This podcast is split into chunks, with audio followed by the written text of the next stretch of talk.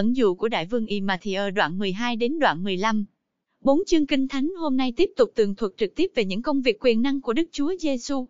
Chúa tiếp tục chữa bệnh, đuổi quỷ và làm những phép lạ lớn lao khác, đi bộ trên mặt biển đang cuộn sóng và hai lần khiến thức ăn gia tăng cách kinh ngạc, đáp ứng nhu cầu cho cả chục nghìn người. Liên tục chứng kiến những phép lạ sờ sờ ra đấy nhưng không phải ai cũng thành tâm tiếp nhận, ai cũng tin theo Chúa Giêsu đâu nha. Dẫn đầu thành phần có gan chống Chúa Giêsu quyết liệt, dai dẳng nhất chính là những giáo sư kinh thánh Pharisee những người lãnh đạo tôn giáo, tức là những người hầu việc Đức Chúa Trời lúc bấy giờ. Đầy tới Đức Chúa Trời mà sao lại đi chống Chúa Giêsu? Ấy là vì họ thấy Chúa Giêsu liên tục vi phạm lề luật, luôn vượt quá giới hạn cho phép, nhất là trong những vấn đề liên quan đến ngày sa bát, tức ngày thứ bảy và vấn đề vệ sinh thường thức. Cớ sự là những người Pharisee nhưng giáo sư kinh thánh trong quá trình diễn giải lời Chúa, tức kinh cựu ước, đã tự chi tiết hóa những gì được phép làm và những gì không được phép làm chẳng hạn trong ngày sa bát, theo kiểu văn bản hướng dẫn thi hành luật ngày nay vậy. Rồi ngày qua tháng lại họ xem những văn bản hướng dẫn này có giá trị tương đương và thậm chí là hơn cả lời Chúa nguyên gốc. Tự họ đặt ra những lệ định như thế, rồi lại đặt mình làm nô lệ cho những lệ định đó. Họ lại còn xem như thế mới là đúng quy trình vân giữ đạo Chúa. Và ai không theo quy trình đó thì đều là thế lực thù địch cả.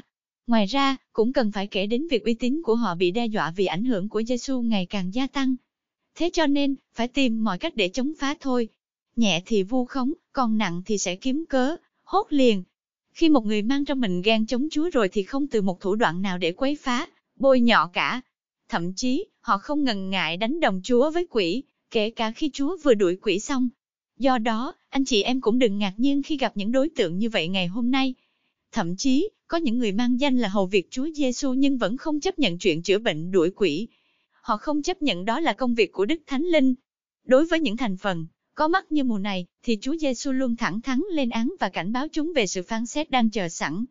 Còn nữa, cuộc đời của những kẻ này sẽ ngày càng khốn khổ như người bị cả một tiểu đội tà ma khống chế, hành hạ vậy. Phần kinh thánh từ câu 43 đến câu 45 thường được dùng để dạy trong vấn đề tà linh áp chế và giải cứu. Thế nhưng ở đây, Chúa Giêsu đang sử dụng hình ảnh này để minh họa cho tình trạng bi đát của dòng dõi hung ác này, tức là những kẻ có mắt như mù, những kẻ tuy chứng kiến những công việc lạ lùng của Chúa nhưng vẫn không tin, vẫn tìm cách để vặn vẹo, bắt bẻ. Có ba thái độ hay ba phản ứng đối với Chúa Giêsu trong phần kinh thánh hôm nay. Thứ nhất là đòi hỏi chúng tôi muốn xem thầy làm một dấu lạ. Thứ hai là bán tín bán nghi người này không phải là con của ông thợ một sao. Và thứ ba là xin khiến con đi trên mặt nước đến với Chúa. Vậy, phản ứng của quý vị thuộc loại nào? Trong phần kinh thánh hôm nay, Chúa Giêsu cũng dành khá nhiều thời lượng để dạy về nước trời hay nước thiên đàng. Chúa sử dụng các hình ảnh quen thuộc dưới đất để giải bày những chuyện trên trời. Nhưng không phải để cho người nghe hiểu mà là để cho họ không hiểu, giống như tiên tri e sai ngày xưa vậy đó. Riêng em nào thật lòng muốn hiểu, thì Ngài sẽ sẵn lòng giải thích.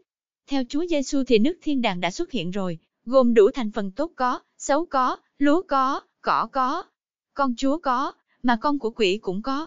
Thế cho nên, đừng có ngạc nhiên là trong hội thánh mà sao cũng có đủ thành phần ngang. Chúa biết cả đấy nhưng vẫn cho sống, vẫn cho tự tung tự tác đến ngày tận thế cơ đấy. Thế mới có chuyện, vào ngày ấy, nhiều người sẽ thưa với ta, lại Chúa, lại Chúa. Chúng con đã chẳng từng nhân danh Chúa nói tiên tri, nhân danh Chúa đuổi quỷ, nhân danh Chúa thực hiện nhiều phép lạ đó sao? Khi ấy, ta sẽ phán rõ ràng với họ rằng, hỡi những kẻ làm ác, hãy lui ra khỏi ta, ta chẳng hề biết các ngươi bao giờ. Vấn đề còn lại là thái độ hàng ngày của chúng ta như thế nào đối với lời của Chúa. Bốn loại đất trong ẩn dụ người gieo giống mà Chúa Giêsu sử dụng ở chương 13, thì loại nào phản ánh đúng nhất tình trạng tấm lòng của anh chị em, đất vệ đường, đất đá sỏi, đất gai gốc và đất tốt. Hãy đọc và suy gẫm phân đoạn 13, câu 18 đến câu 23 rồi khám phá xem tấm lòng của mỗi nhân vật được đề cập đến trong bốn chương kinh thánh, hôm nay tương ứng với loại đất nào nhé.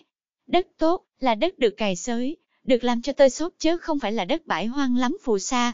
Việc tin cậy Chúa, phó thác nơi Chúa, sống theo lời Chúa là quyết định của ý chí chúng ta chứ không phải khả năng bẩm sinh hay di sản thuộc linh thừa hưởng nơi tổ tông.